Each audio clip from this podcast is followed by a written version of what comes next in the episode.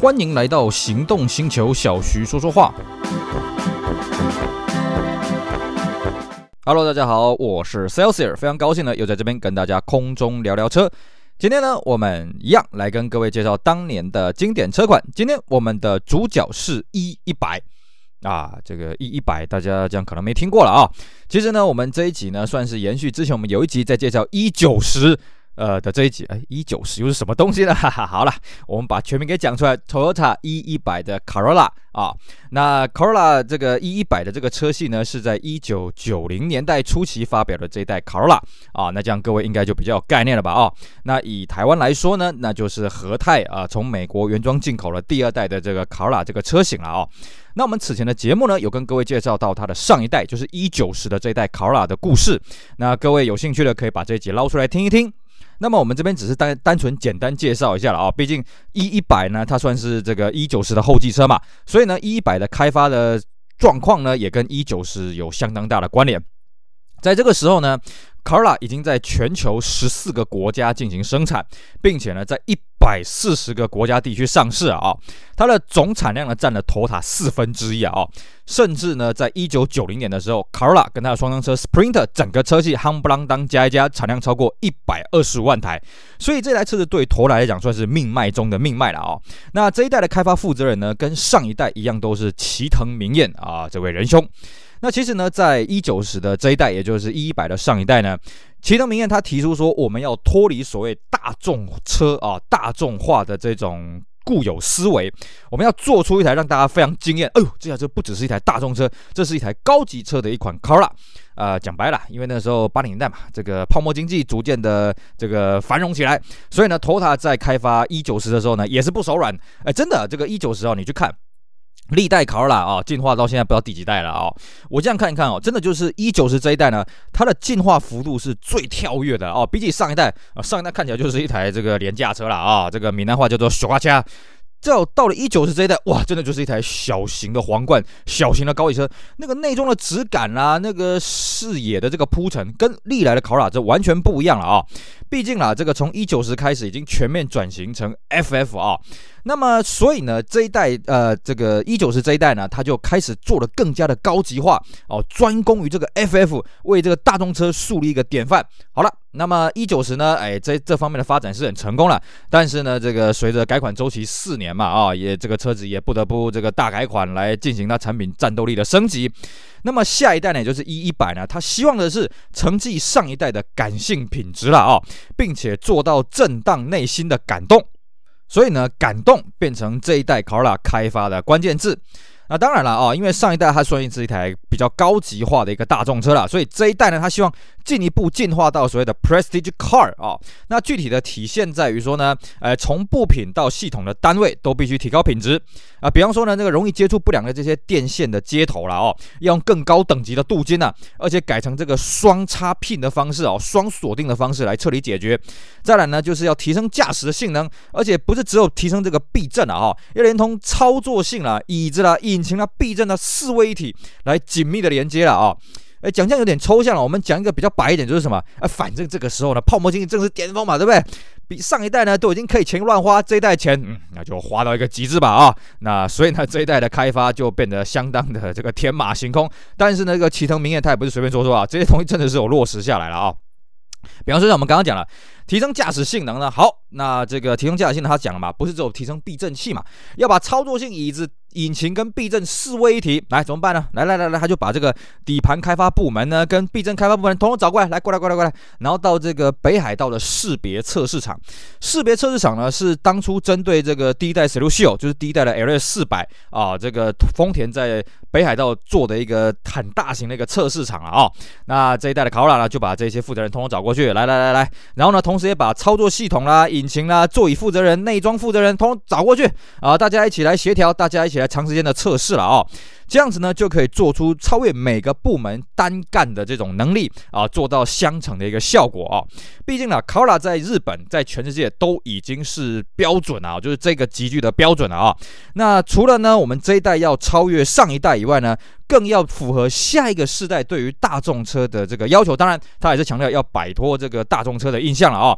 那首要之务就是什么？要提升它的室内的空间感。所以呢，这一代的车身呢，比上一代轴距延长了三点五五公分了啊、那这个一方面是考虑到这外国人的体型，二方面什么？哎，他们也发现啊，这个可能泡沫经济的关系吧啊，这个日本人的营养越来越好，所以日本的体型也越来越大只啊。所以呢，这个轴距加长了，不止可以兼顾外国人，还可以兼顾这个越来越大只的日本人了啊。那么具体来讲，它室内的肩膀空间呢，扩大了六公分，那么整体的宽度呢，室内扩大了三公分。那这个开发团队也说了哦，这一代的这个室内空间其实已经到了第一代皇冠的这种等级了。当然，第一代皇冠是那种一九五零年、一九六零年代那个时候的事情了啊。也就是说呢，它的内部的空间呢又再进一步的放大啊。那同时间呢，它在座椅上面也下了一些功夫哦。那么过往呢，座椅的支撑部位了哦，他认为呢，在背部这边都比较偏高一点了哦。那这个呢，当然看起来这个座椅的造型会比较豪华一点，可是呢，这并不符合人体工学。所以呢，这一代它开始哈，它把椅面把它打凹啊，把它凹面凹得很彻底啊啊。那当然了，这个凹面设计上面呢，这个椅面的皱褶，当然这个立体感就很明显了啊。可是呢，它的造型呢不太好去让它有一个高级的质感。所以呢，这一代的这个椅面的成型呢，它就仿照这个高级一点的 Mark。Two 这样子去做了啊，所以看起来质感相当的不错。此外呢，它的指针呢也升级到了所谓的电气式啊，也是一般高级车在用的啊。什么叫电气式呢？就是由变速箱的转速讯号脉冲作为讯号源呐，不是传统的机械式了啊。那还有就是它的材料上面也下了一些功夫了啊，比方说它门的挡风胶条呢，考量到这个经久耐用啊，就是开门关门久了啊，也不可以变形，而且重点是不能变色了啊。所以呢，它的车体呢也呼应了这方面的耐用性啊。那么百分之八十以上是用镀锌钢板啊，就是防锈的这个钢板。那台湾这边的宣传是用到说它是八十七趴了啊，百分之八十七了啊。那么毕竟这真的是一个泡沫经济啊，所以爱怎么样就怎么样了啊。那车车体当然也有这个安全的对应啊，它已经采用了当时丰田提出来的 CIAS 的这种可溃缩式的车身。呃，各位要了解啊，当时 “Go” 啊这个字还没提出来。Go 啊！这个字提出来应该是九五年发表的皇冠才第一次出来了啊。但是呃，这个 CIS 跟 Go 啊到底有什么差别呢？嗯，其实我也不太清楚。因为 CIS 跟 Go 啊，你去把这个字把它分开看啊，嗯，其实它是一些没什么意义的这个英文单字组合而成的了啊。啊，这这不管了，反正这一代它就强调说它的这个安全基准呢已经通过北美的相关的标准了啊，而且车门也有这个侧面的防撞钢梁。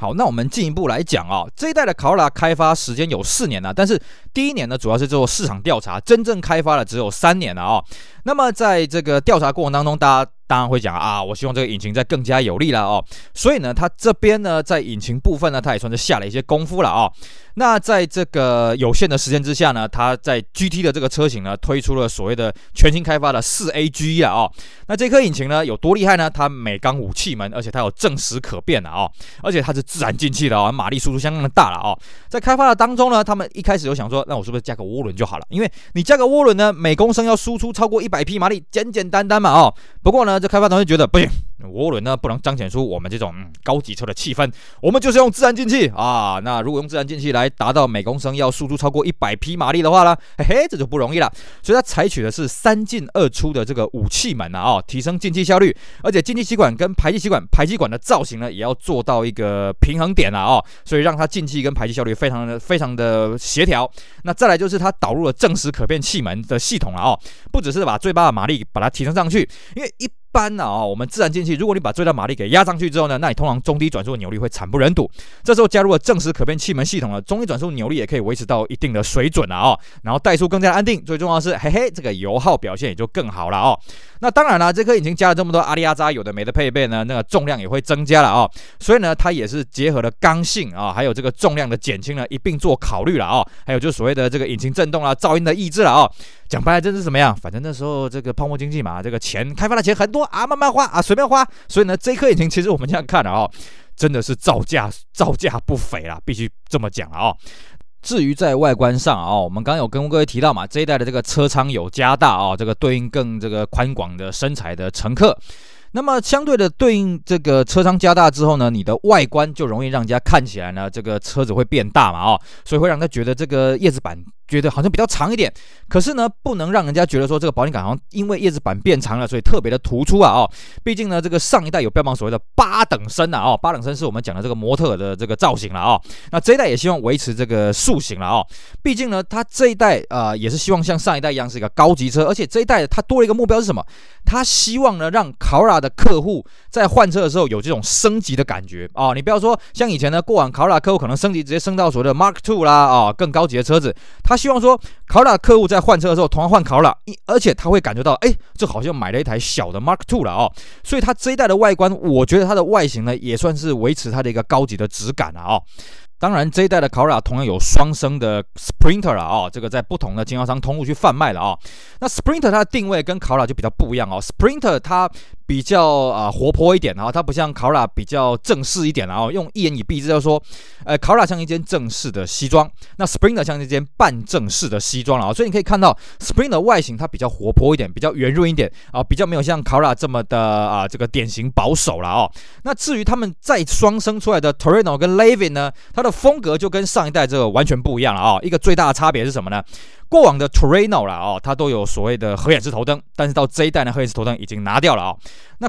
光是这一点就造成一个麻烦是什么？那你这样子外形，Torino 跟 Levin 到底要怎么去区分呢？啊、哦，所以呢，它的风格呢，他就希望，哎，这两台车子，哎，同中求异了哦，还是要做一些差别了哦。毕竟在销量来说呢，Levin 的销量还是比 Torino 还要多一点，所以 Torino 它还是走一个比较运动化的路线了啊、哦。相较起来哦，Levin 啊，它就走的比较高级化了，像它有一个镀铬水箱罩了啊、哦。那反而是在这个销售端看到这个新的 Levin 之后，觉得说，哇，天哪，这个车搞得这么高级，这样卖卖的掉吗？啊、哦，是有这样子的这个说法出现了啊、哦。不过呢，就销售端来说了，大部分都认同，嗯，这一代的这个内装的质感真的是做得不错了哦。毕竟在这一代呢，它的内装分成三个小组在做提案了哦。那其实这个三个小组这个不小哦，这个开会的时候就有四十多个人了哦。这三组分成 emotional、market 还有 logical 这三个组别了哦。那 emotional 这一组呢是干嘛呢？就是它比较重视感觉，比方说呢，它希望呢可以产生出一个国际通用的一台车子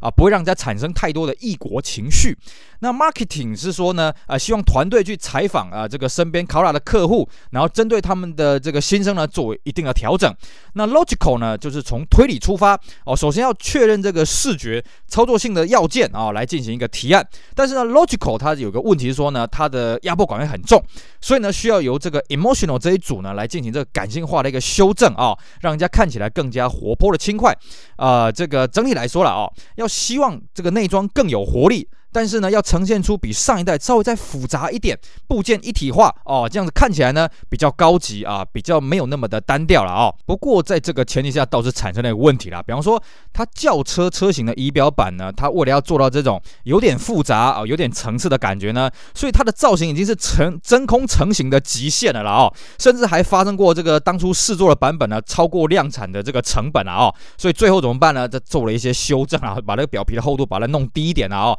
不然。那，这个量产起来这个成本实在太高了啊。